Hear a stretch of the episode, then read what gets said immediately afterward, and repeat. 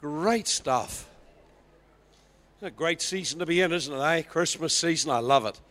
Can't wait to get a tree up and have a bit of fun around home again. I love Christmas. How would you open your Bible with me in uh, Luke chapter 10? We've been looking at fig leaves. Oh, fig leaves.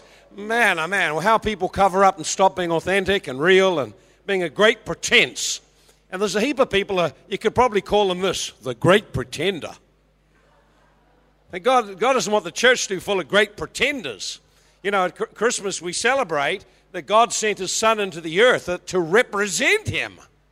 And so now, when Jesus left, he said, As the Father sent me, now I send you.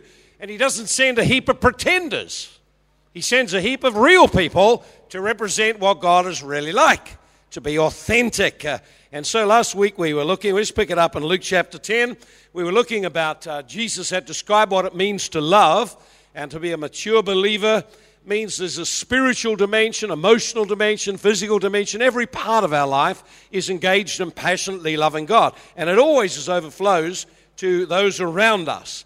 So we can see how authentic, how mature we are in the way we deal with the people around us. Well, unfortunately, many aren't doing too good there. And Christmas time is a great time for people not to treat one another too well. They get busy all year, bury all their problems, get together at Christmas, and they're all on holiday then they start to get upset with one another. It shouldn't be like that, should it, really? And it doesn't need to be either. Notice here there's a man who's been beaten up in life and been wounded. And it says of the Good Samaritan, verse 34, he went to him, bandaged up his wounds. That's the word trauma. He went to him. He initiated action to go to the man who had been traumatically impacted by what had happened to him, pouring in oil and wine, set him on his horse, took him to an inn, and took care of him. So this man entered the world of someone who was traumatized, found out what was wrong in his life, and then brought the life anointing of the Holy Spirit to impart, to heal, and to bring restoration to him. All of us are believers are called into this ministry. Jesus said, The Spirit of the Lord is upon me. He's anointed me to preach the gospel to the poor. That's to bring people into an encounter with the living God, become saved. But God's got much more for us than that. He's anointed me to heal the brokenhearted. It means God wants to heal brokenness in our life so we can enter into meaningful relationships because without relationships, you don't have a life. It's true, isn't it? Without relationship, you don't have a life. If people have got no relationships, you know, he kind of, he hasn't got a life, has he really? Got no friends, got no, he's just buried in something. And many times we substitute, I know people that substitute model trains for relationships. watching it go around. Wonderful hobby, I suppose, but not my thing. But, you know, usually it's a substitute for having genuine relationships. Some have, their, have, a, have a pet instead of a relationship. There's a, have a relationship with a pet. Well, it's a strange thing, really. Nice to have pets. They're wonderful part of God's creation. But we're made to relate to people, made to relate to God. So we've got to learn to have a relationship with God. So the anointing on Jesus uh, is to heal those who are brokenhearted. And uh, many times we saw people cover over what they're really like. So, in this story here, we saw genuine love, the love of God. What God is wanting to do with us is to, to put into us a, a love and to grow us so mature that we can actually enter into the world of others and help them. Now, the trouble is, how can you enter the world of other people very successfully if you won't even enter your own world? How can you be authentic to other people if you're covering up who you really are and what's really going on? The biggest, uh, biggest complaint against church, although it's often unfounded, but there's some truth in it, is well, people are hypocrites. They play. They're nice on Sunday, but the rest of the week, you want to see what they're like, Pastor. So I don't know whether I do.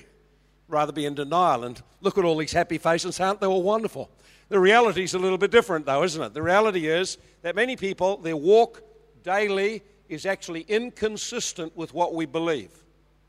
And so God wants us to grow and mature, to grow up. And growing up isn't easy, it's got some challenges with it. And I want to share with you today some keys to help you grow. In Genesis 3 7, we saw that Adam and Eve sewed fig leaves together, made themselves coverings. Verse 10, he said, I was afraid because I was naked and I hid myself. So, Adam and Eve, as a consequence of the fall, hid themselves from painful reality to actually come into the presence of God meant to face what was really happening in their life. And Adam said, I was afraid. That means he had some deep feelings, bad feelings, bad vibes. And he said, Because I was naked, and so I ran away and hid. And we saw how Adam and Eve, as a consequence of the fall, concealed their identity, covered themselves up, and then hid. And we see here a pattern. Their behavior of hiding was, it came about as a result of them feeling fear and believing God was going to punish them. So when we look at people's lives, you see the outward part, which is like the tip of an iceberg on the surface, but below that outward part is where people really live. So if I'm going to grow as a believer and grow in my relationship with God and ability to represent Him, I've got to change on the inside. I've got to explore my inner world and discover what is in there. Now, you don't have to become introspective, looking into yourself all the time, but the Holy Spirit is given and He dwells inside you, and His job is to bring to your awareness where you need to grow up. Bible, Jesus said in John 14, I won't leave you orphans. I won't leave you without a father.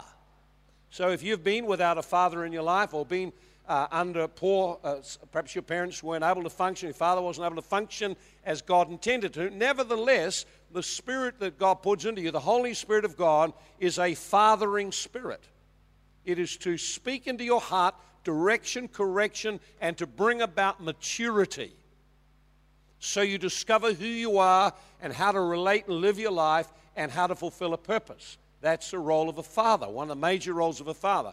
So Jesus said, I will pour my spirit into you, and the Holy Spirit I put inside you will bear witness you belong, that God is your father, but also that spirit, the Holy Spirit in you is to bring you to face realities, to face truth. And if we keep covered up and hiding our life and don't want to go there, or pretend we've moved on when we haven't moved on, or minimize what's happening in our life, we miss out on the opportunity to grow and fulfill what God called us to do.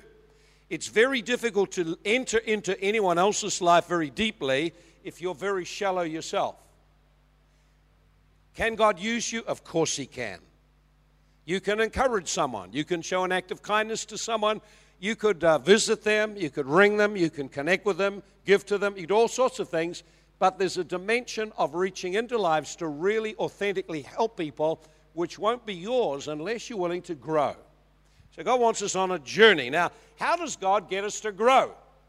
When many times we don't want to face the areas which are damaged nor address them. We want to just push them under and get going. Well, God's got a great strategy, and that strategy is called pain. Pain. You notice if you if you hit your thumb and you're in pain, the one thing you notice is your thumb. You notice nothing else, just your whole world is filled with thumb. Isn't that right? So, whatever you're in pain about will always get your attention. So, God has got a strategy. If you don't want to face changes in your life, and He's committed to changes in your life, how's He going to get your attention? Well, a whole heap of ways, but one of them is pain. Now, does that mean God causes pain? No, no, no, no.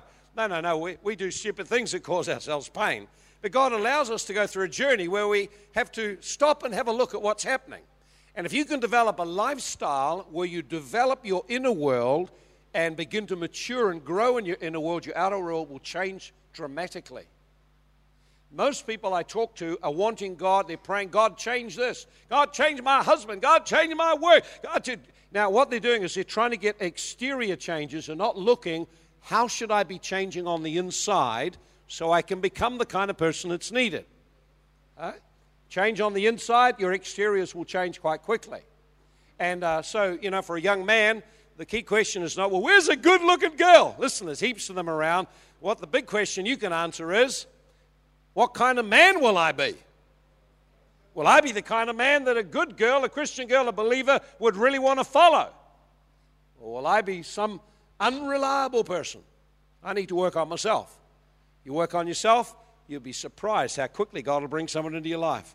Okay, in Deuteronomy 8, verses 2 and 3, it says, uh, God reminds them, or Moses reminding them, he's saying, Remember the way the Lord your God led you all the way through the wilderness and allowed you, he humbled you, he allowed you to suffer hunger and go through all kinds of different things. And as a consequence of that, the purpose of that was that he might know you. Say, read it there. So he, I'll read it. So he humbled you and allowed you to hunger and fed you with manna which you didn't know nor fathers know, that he might make you to know man shall not live by bread alone, by every word that proceeds from the mouth of the Lord. So God led them. Now, you understand the heart of God. God has got a people that have been in bondage.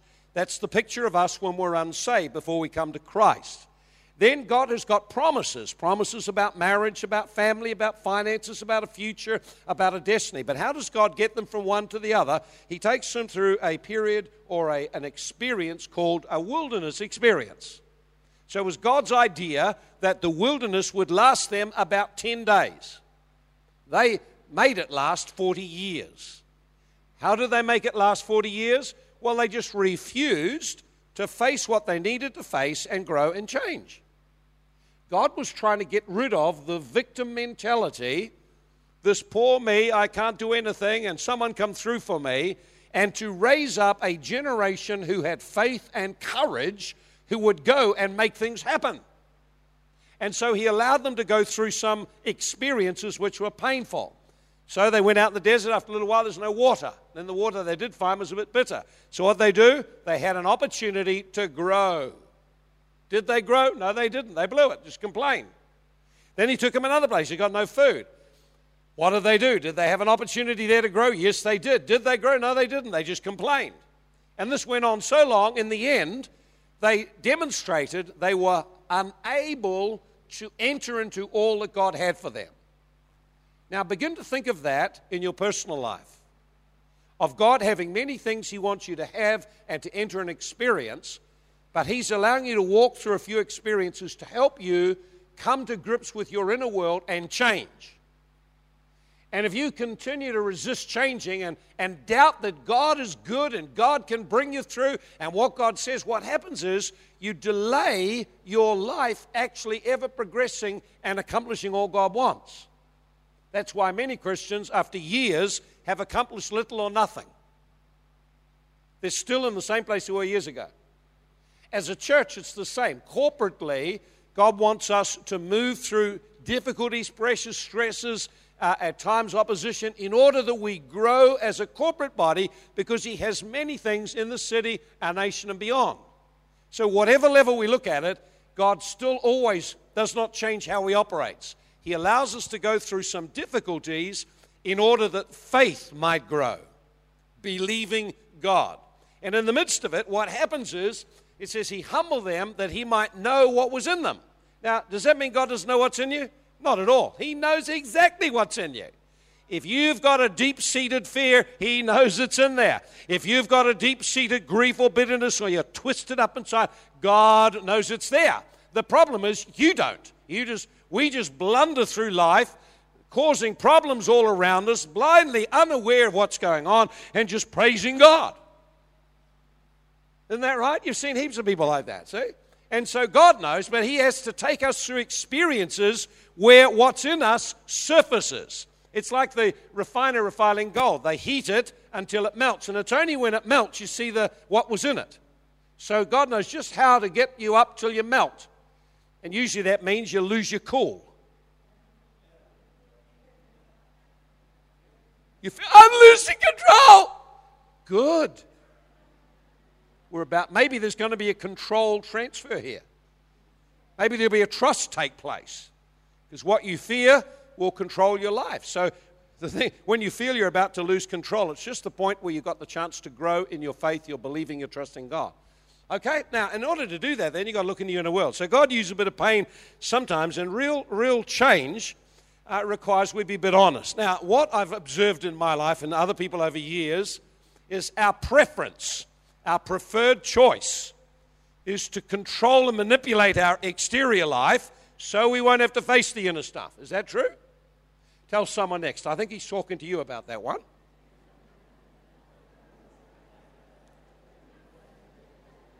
See, we see how easy it is to put it outside us. It's not me. I'm okay, mate. Okay? So we'd prefer to try and get control over what's around us. God wants to transform what's in us and change the ownership of what's in us.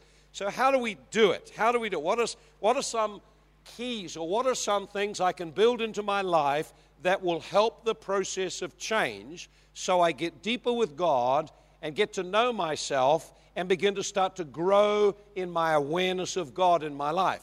There's many things. I want to talk primarily today about beginning to connect with the things which are inside you which you may not be aware of. And I guarantee as you just take a little bit of time over the next couple of weeks, you'll find all of these things surfacing, especially around the Christmas time.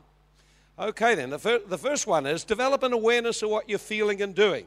Develop an awareness. Awareness means you're conscious of what you're feeling and what you're doing. Develop an awareness or consciousness of what you're feeling, what you're doing. Now, it's easier said than done because most people don't want to feel bad stuff inside.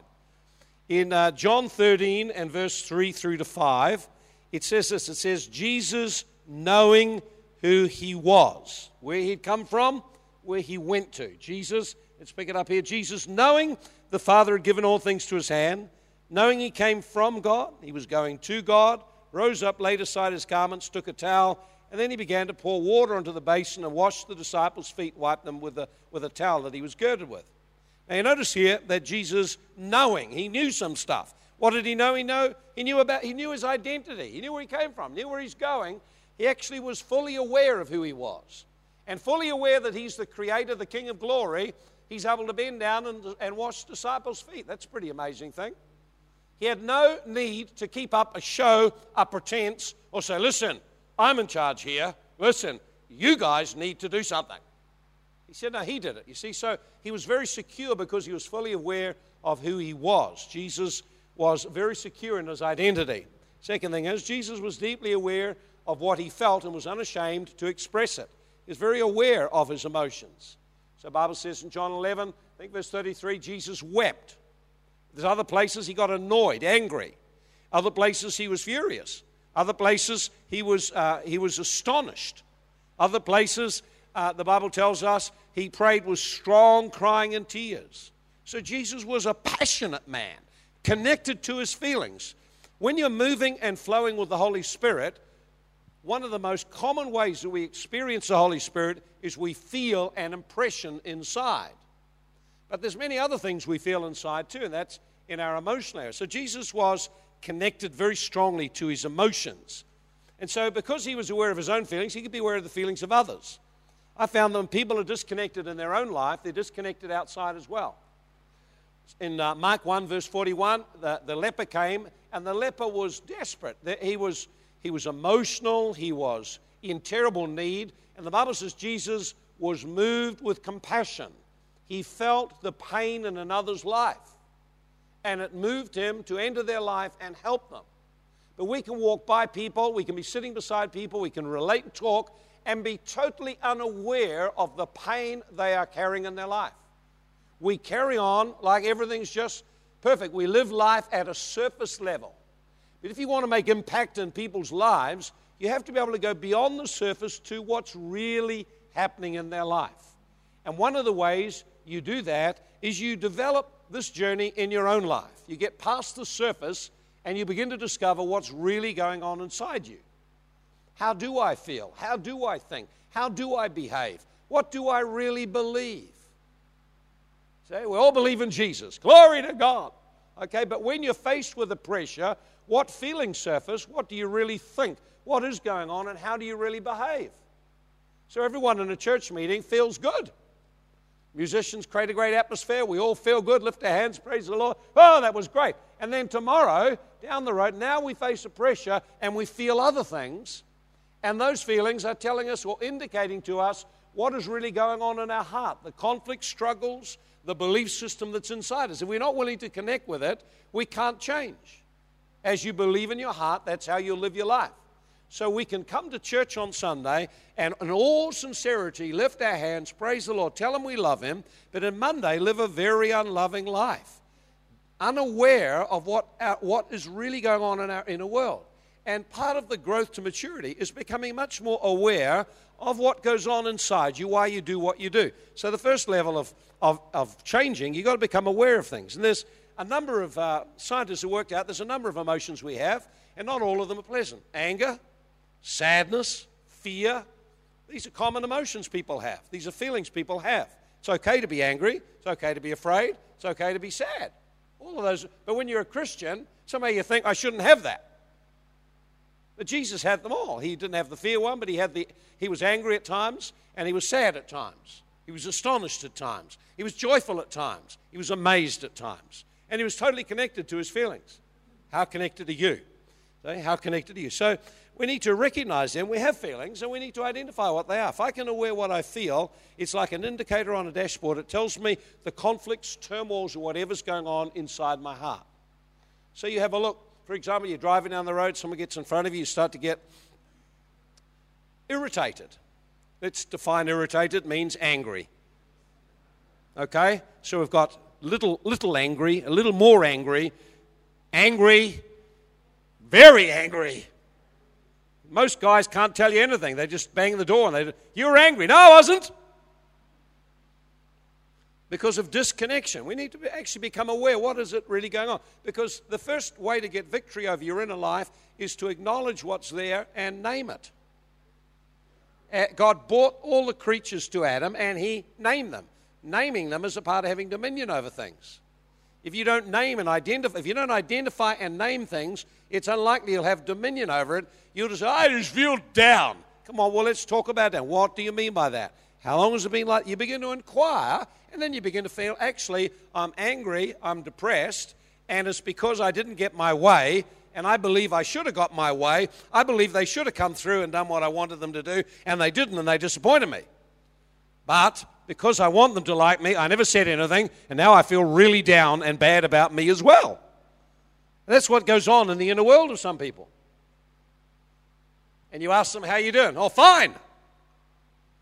Okay, then. So, so we need to explore and, and look. So, one of the things about feelings, just that they're, they're given to us by God as part of being a human being, part of being in the image of God. So, with feelings, just need to name them and identify them, be aware of them, and then name them. Now, uh, one way you can become aware of it is you watch your body. When your body, when your stomach feels knotted up, there's something going on. There's anxiety or fear. You find you're grinding your teeth. There's something wrong. It's, it's sending a signal to you, you know.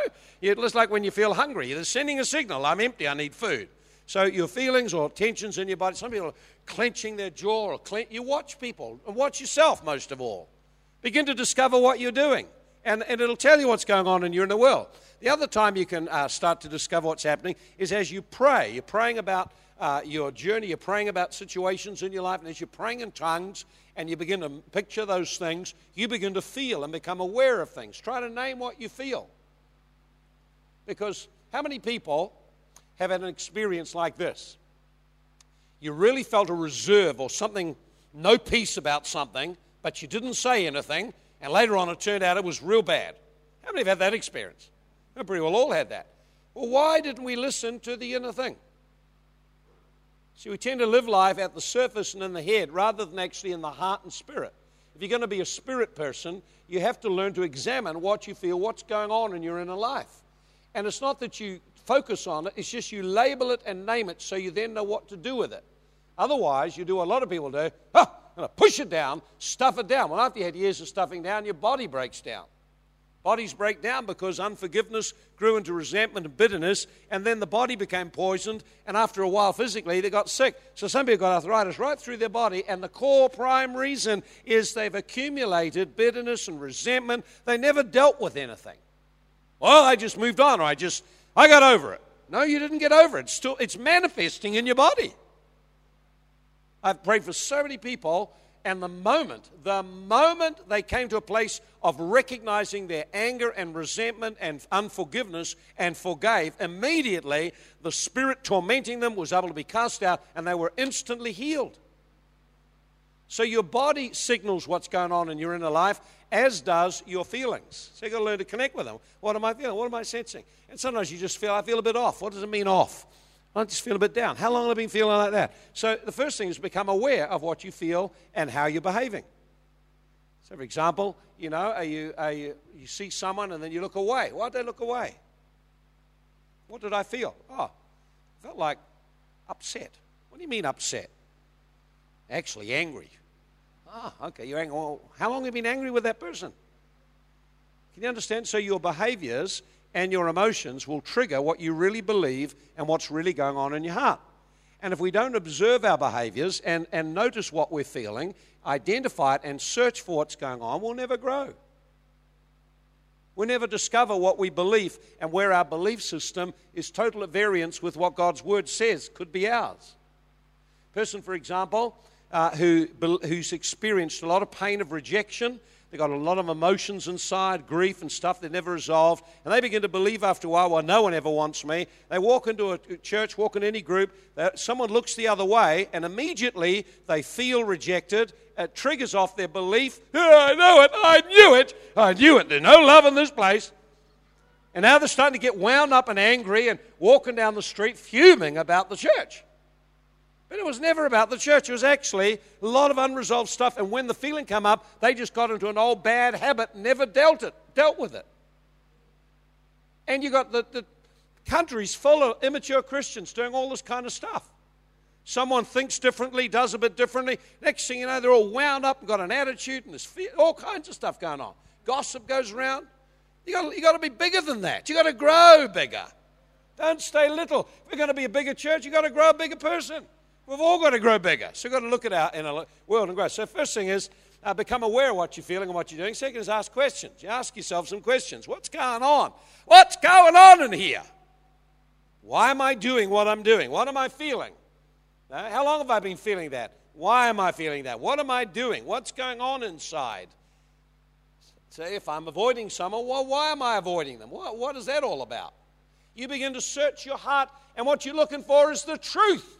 And fortunately, Jesus said, I will send you a Holy Spirit, and He's the Spirit of truth, meaning nothing's uncovered, nothing's covered over in front of Him. So the Holy Spirit will help you in your journey of growth. How does He help you? One way He helps you is He helps you face things you don't want to face. If you won't face it by listening to Him and developing a devotional life where you hear the voice of God, then what will happen is you'll find it'll, he'll, he'll get your attention through someone else. You got the idea? So, like Jesus did this with the disciples. He joined in Luke 24, he joins the disciples on the road to Emmaus. He said, Hey, guys, what's up? How come? What are you talking about? Hey, you're looking sad. What's going on inside there? He began to explore their inner world, and they just opened their heart, talk about their inner world. Then he nailed them over their beliefs because why they were moving from the call of God, why they were feeling disappointed, why they were doing all these things was because what they believed. See? Why did Adam hide? Because he believed a lie. What if he believed, instead of believing that God was going to punish him, what if he believed God was a good God and God was compassionate and God would show mercy and he acted on that belief and ran straight to him saying, God, come to me. I've really blown. Help me now. I, I really have messed up here. What if he'd done that? You see, what he believed was reflected in how he outworked his life. You've got to realize we're all the same. All of us are the same. So if we want to journey through growth, we've got to be willing to develop and deepen our inner life Firstly, becoming aware of ourselves. Secondly, becoming aware and conscious of God. We'll share about that another time, how to do that. So ask question, what on happening inside me? What am I feeling? How long have I been feeling that? Where's that come from? What does that mean I probably believe? Okay? Third thing is welcome feedback. You've got to welcome into your world some feedback because the reality is most of us don't want to face the things we're, we're in pain over. And so you're not listening to the Holy Ghost. You don't even go there. Don't go there, God. I don't want, and he'll talk about your attitude to a father or attitude to someone person or your attitude to your finances. Hey, don't go there. Just want you to bless over here. Want the exterior, and God wants you to look at the interior. And so, if He can't get your attention that way, He's got a heap of ways to get it. One way is your whole financial world collapses. And inevitably, if it collapses, God has been talking to you for, for months before that happened. And he's, no, no, listen. He probably sent people to you to talk to you. No, listen. So, welcome feedback into your life. If you want to grow in your inner life, one, practice becoming aware of what's happening, of what you're feeling, what your body's saying, what you're experiencing inside. Two, ask questions so you explore what's going on. Begin to look at what's happening in your inner life. What do I believe? What, what does this mean? Why, why am I like that? And then welcome others to come into your world. So in Proverbs 15, verse 32, it says, The person who refuses instruction or feedback despises his own soul. He who hears reproof gains understanding. So the person who won't allow anyone to come into his life, won't allow anyone to speak into his life, that person's not only very alone, but they actually despise their own soul. They've got real issues of rejection.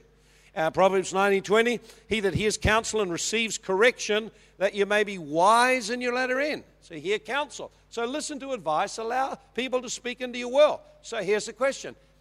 Three questions. Number one, how much do you tune in to what you feel and what's happening in your inner world? How aware of you what's going on in your inner life? Two, do you probe to find out why you're doing what you're doing? And three, is there anyone you've got that can talk into your life and give you some feedback? The feedback they'll talk to you about is your behavior and attitude. And so I've observed over the years of, of being a, a Christian that many people get offended the moment you give them any feedback that isn't telling them they're a wonderful person. You're wonderful, you're beautiful, you're magnificent. You're beautiful beyond description, too marvelous. People like that one. But actually you say, listen, I didn't like that attitude was bad, and it's really quite negative. Who, who do you think you are? Get like this, get all offended all of a sudden. Well, that person's a fool. Because the Bible says a person who can't be corrected or won't receive or welcome correction in their life, that person despises their own soul. They're destroying themselves. They're missing out on the opportunity. So, when did someone last speak into your life? So, feedback would need to be specific. Hey, there's this behavior, this action, this attitude, this is what I notice, and uh, it needs to be in a way that you can actually make a decision to change. So, you've got to respond to it by not being defensive. When God confronted King Saul, he said, I've sinned, but look, I want it to look good in front of the people. So, can you come on out and just make it all look good? See, he's still trying to cover up. When David was confronted, you've sinned. He said, I've sinned against the Lord immediately repentant. He was not defensive like Saul was. Saul was very, very, very defensive. Raised a wall. You couldn't talk into his life. You couldn't say anything. So, when was the last time someone gave you a little bit of negative feedback or talked to you about something needed to change? How did you react? Did you walk out of that ministry, walk out of that church, walk away from that person, walk out of that thing because you were offended? Or did you be like a wise man, welcome correction? Now, here's the thing if the Holy Spirit is a teacher and brings us into truth, and He speaks to us internally, He also speaks externally. Now, if I will adopt the position and an attitude, I welcome feedback and welcome the input. Now, the feedback you want is mostly from the people who are near to you. It's the one you rely on because they know you, love you, got a vested interest in you. Others have got all kinds of attitudes. But in all feedback, there's something you can often get a help from. It's just a matter of actually getting attitude right. I had some strange person uh, or a stranger, a person I didn't know, uh, sent me uh, uh, an unpleasant email, and I looked at it, and initially my first thought was strange. I wonder why I'm reacting. Stop and have a think about it. Think, actually, what's going on in this person's life? Oh, I can see what's going on. I could actually do something to help them. So I'll make a response that will help them. You understand, if you otherwise you just live life at the surface, it's very ineffective. And then finally, you need to commit to the process of change. You must commit to the process of change. If you want to grow and change, you have to commit to, to growing. How many people at the beginning here said, Oh, God, I want to grow, I want to change, I want to really grow? That's it. A few people did. I think most of us did. When you come into next year, uh, at the beginning of the year, oh, I want to change. Okay, so Jesus always requires us to get some ownership of those things. So, in, in, the man at Bethesda, Jesus said to him, Do you want to be made whole? Do you want to change, or are you happy to keep doing the same stuff you're doing this year? I think, no way. I got to change. I got to grow. Got to get bigger. Come on, think about that. Do you want to change? Unless you say yes to that, you're going to stay the same. Maybe have a few crises on the way. okay, do you want to change? Number one, you must want to change. Number two, you invest in relationships that encourage growth. Invest in relationships that will help you to grow. In other words, we, none of us grow too well on our own. You get a bit bizarre on your own, you get a bit weird. You need other people around you to talk to you. And so, no matter how spiritual you are, you always need someone near you to talk to you and tell you some truth. Sometimes it'll be your wife. Often it is. Second Holy Spirit, you know. They can see things you don't see. And if you welcome that input and feedback, you could change a lot. I know I have over the years, changed a lot to wake up my ideas on a whole number of things. See? So you have to have relationships. Notice with Lazarus, he got a miracle and he was brought into new life, but it took others to unwrap him. And so here's the thing the key, one of the keys to you growing and changing is you must have relationships which stimulate growth. So I don't like being in a group which is a social club. I can just go and visit a group and have a bit of a social time. That's wonderful. But I really need to be with people that stimulate me to grow. I, have you connected in that kind of way? And if you're in a team, are you welcoming connections that will help you and stimulate you to grow? You've got to welcome it into your world. Well, you welcome it. People can do it, but you've got to welcome it. Otherwise, they get a bit nervous about it because you suddenly turn into a monster the moment someone says something to you. That's not very helpful, you know. Okay, then. And then here's another couple of things be courageous and face truth. Be courageous and face the painful truth. In Proverbs 28 13, it says, uh, If you cover your sins, you shall not prosper, but if you confess and forsake them, you find mercy. If you cover them. So if we, can, if we cover our fa- failures, everyone sees them anyway. You cover your weaknesses, hey, people aren't silly, they see them anyway. You cover up stuff, uh, it's seen. You, you, it always has an effect in your life. The Bible says if you cover it up, or conceal it, or clothe it, dress it up so it looks better than it really is. If you try and have a life that's a pretense, you can't prosper or go forward. Now, believers, we are called to go forward, to grow from one degree of glory to another. That means one degree of believing God, trusting God to another. To do that, we can't cover over where we're failing, making mistakes. We need to actually do what the Bible says to do. But if we confess and uh, get rid of it, if we confess and deal with it, then we experience mercy coming to our life. Now, that word confess is the word yada, the same word Adam knew his wife Eve. He was intimate with her. In other words, if I am aware of where I am missing it, and I consciously own that and address it and put it off my life, I will always encounter mercy from God and from people. Tremendous promise. Kindness, graciousness, willingness to give you another go. But the key thing is, you got to actually own it. So the word confess there is a word if I'm aware of where I'm going wrong and do something about it to change, then I'll always experience grace. In the New Testament, uh, the word confesses homologia, meaning to, if I will say about my life what God is saying about it and then change, He will give me grace. But if I will minimize or defend myself or cover the thing or try and say it's better than it is, if I'll do that, I won't find grace. I won't prosper at all. So that's the key to growing. You've got to be able to be willing to face painful truth. And it's often embarrassing. You cry and you weep. I remember more than one time in my journey being on my knees, weeping before God over seeing and perceiving my failure and how it hurt people, things in my life that were broken that need to be repaired, things that I was lacking in. I've wept many, many times in the secret place before the Lord over those things. And then work to try and change. And when you do that, you find God pours out grace. God will help you. God will walk with you. Some people say, How can he get away with all those things? And God hasn't smitten him from heaven. Say something because there's a humility and there's a brokenness, and God is working because God's not looking at how bad it is. God's seeing the heart that will respond, and He can work with that heart.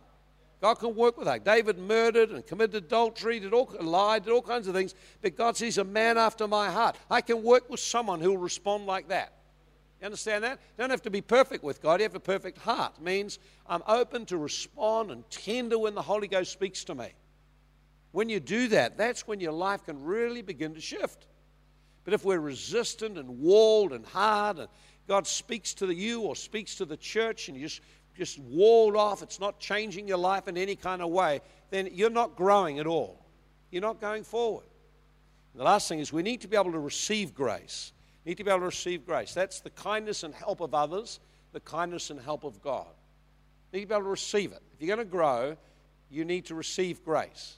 Don't beat yourself up if you've made mistakes or these things are not right. Just face it, deal with your part of it, and receive grace from God. Come to Him and say, Lord, help me now. Give me the strength I need. Give me the wisdom I need. Show me how to handle the situation. Help me again. Oh, God, I've blown it again. But Lord, I have blown it again. I realize it's what I did. Lord, help me again. Now, God will pour His Spirit out on a heart like that. He will enable you to get up. Steps of a man, good man are ordered by the Lord. In other words, God knows all about the fallings over, but the Lord upholds him and gets him back up again. Why? Because of a good heart towards God. And when your heart is good towards God, not superficial, not shallow, not taking His grace for granted, but when you've done something, you realize, oh, Holy Ghost, forgive me, forgive me for wounding and grieving. I am so distressed about it. Lord, forgive me. I'm reaching out for grace. Help me to change and grow. Help me to learn the lessons and grow. Boy, I tell you something, God will come on that person. He will give grace to the humble. He will lift you up. He will help you go forward. And while others are just locked where they are, step by little step, you're progressing forward, growing, growing, coming up, more aware of yourself, more aware of God's grace and goodness, more able to enter into the lives of other people. When someone blows it, you don't stand aside and look at them and cross to the other side and say, Well, not my fault, it's their problem, their mess. You will say, God, I, want, I know I could help that person. I've got something in me that could minister into them. I've been in that place. I know what that place is like. And you showed me grace. I can show some grace to this person. I tell you, when you let God work in your life, there's a graciousness comes. There's a grace to minister to others and in the church and all around us, there are people every day you meet who are needing God's grace to enter their life through people who know Him, people who have grown, people who have broken through. There are people in the city waiting for you to break through. And if we won't take responsibility to change and grow and break through, we've got nothing to give them. And we just repeat an old familiar religious cycle instead of progressing glory to glory to glory. I love it, and I'll finish with this. David wrote in the Word of God. It's something like this He says, Lord, forsake me not when I'm old and gray headed. In other words, he's saying, when I get older in life, I do not want to get set in my ways. I want to continue experiencing the goodness of God and not be full of prejudice. He said, In order that I might show your power to this generation and the one that is coming and raising up to replace them. Listen, what a cry David had. He had a passion to make a difference with his life. But to do that, he had to become a person of the Spirit, a person who built an inner world where there's not chaos and brokenness and denials and coverings. There's an authenticity with God, out of which there's a flow of reality to others. And we're going to grow there. And I know there are many, and, and, and perhaps you're stuck in some part of your life. Why don't you say, God, I, this, I'm stuck in this thing. I need to do something. I need to do something different to what I've done before, or I'll just be the same next year. As we come out of this year, we're coming into enlargement in this year. I felt the Lord speak a word advance. Advance means don't stay where you are. Make decisions that in each area of your life you will take a step forward. If I was John Cleese, I could do that better with those big legs he has, but but you know what I'm talking about. Father, we just thank you that you're a God who moves us on. We don't want to mess around in a wilderness of brokenness, a wilderness beyond the promises of God. We want to step up into the things you have for us. And we know, Lord, it requires we make a decision to change and to grow. Make a decision to position ourselves for those things that must happen in our life for us to receive your blessing. Father, I pray your great grace upon my life, upon Bay City, upon every person here to enter into a season of changing and growing.